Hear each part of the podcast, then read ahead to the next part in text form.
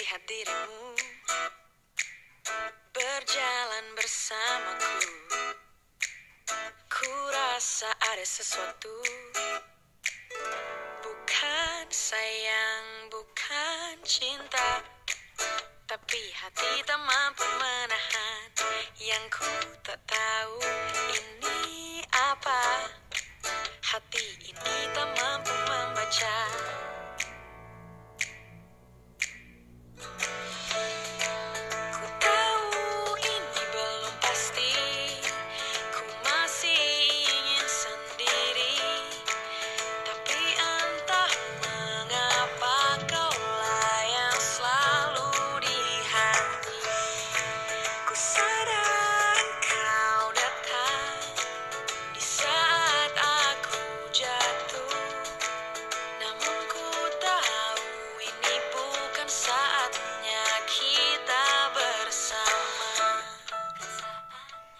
Halo.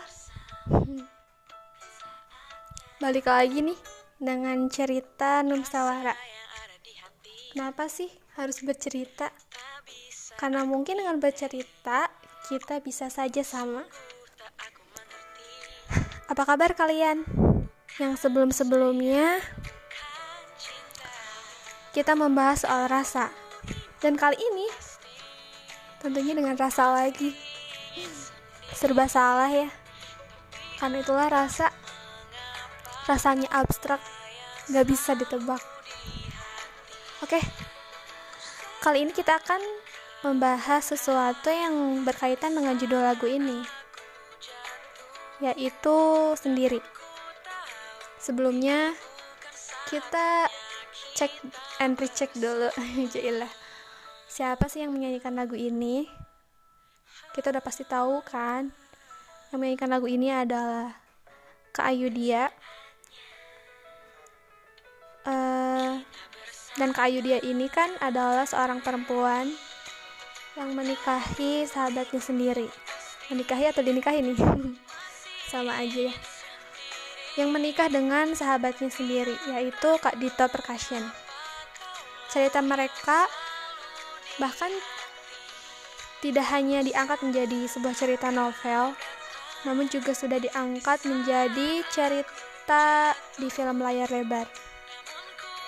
Bahkan terakhir udah sampai season 2. Nah, jika kita berkaca dari cerita ini, bagaimana sih perasaan kalian? Karena Numsawara juga tidak mengerti belakangan ini banyak yang bercerita mengenai sahabat-sahabat mereka. Tentunya ini bukan sahabat biasa. Tapi sahabat dengan rasa. gitu deh.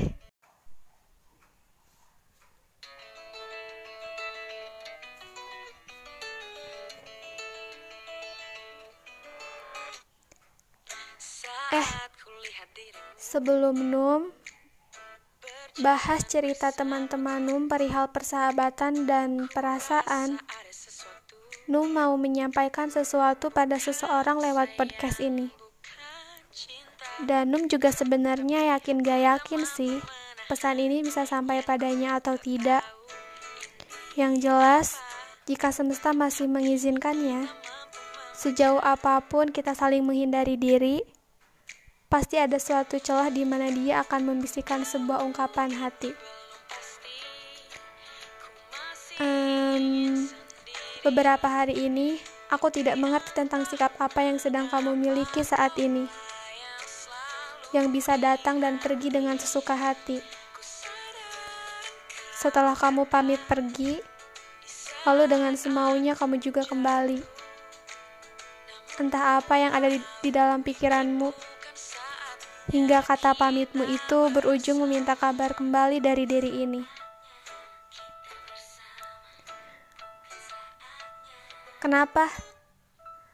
Apa karena kita dipertemukan dalam sebuah ruang pembicaraan yang mau tak mau kita harus bertatap muka dalam satu layar yang sama? Aku tahu itu rasanya gugup dan campur aduk. Tapi apakah perjuangan pamitmu selama ini Aku rasa tidak. Karena kita sudah lama berlatih untuk membendungnya. Lalu kenapa kali ini kamu menenggelamkan perahumu sendiri? Jika jawabannya ingin cepat sampai, maka ketahuilah, aku bukan tempat tujuan yang sama yang selama ini kamu cari. Tapi, jika jawabanmu adalah bahwa semua ini tidak mudah untuk dijalani, apa itu sudah cukup? Aku rasa itu pun bukan sebuah alasan. Itu hanya sebuah kata pembelaan di mana nyatanya kamu belum berhasil mempertahankan. Lain lagi, jika jawabanmu adalah untuk mencoba memperbaiki. Kamu sadar gak sih? Dengan kamu menjauh dan aku menjarak, itu sudah menjadi sebuah pembelajaran yang cukup berarti kita telah mengakui bahwa dunia kita berbeda. Jika memang begitu nyatanya, harusnya kita sama-sama sadar bahwa baik aku atau kamu itu tak mungkin bisa bernafas lega jika harus berada di satu ruang yang sama.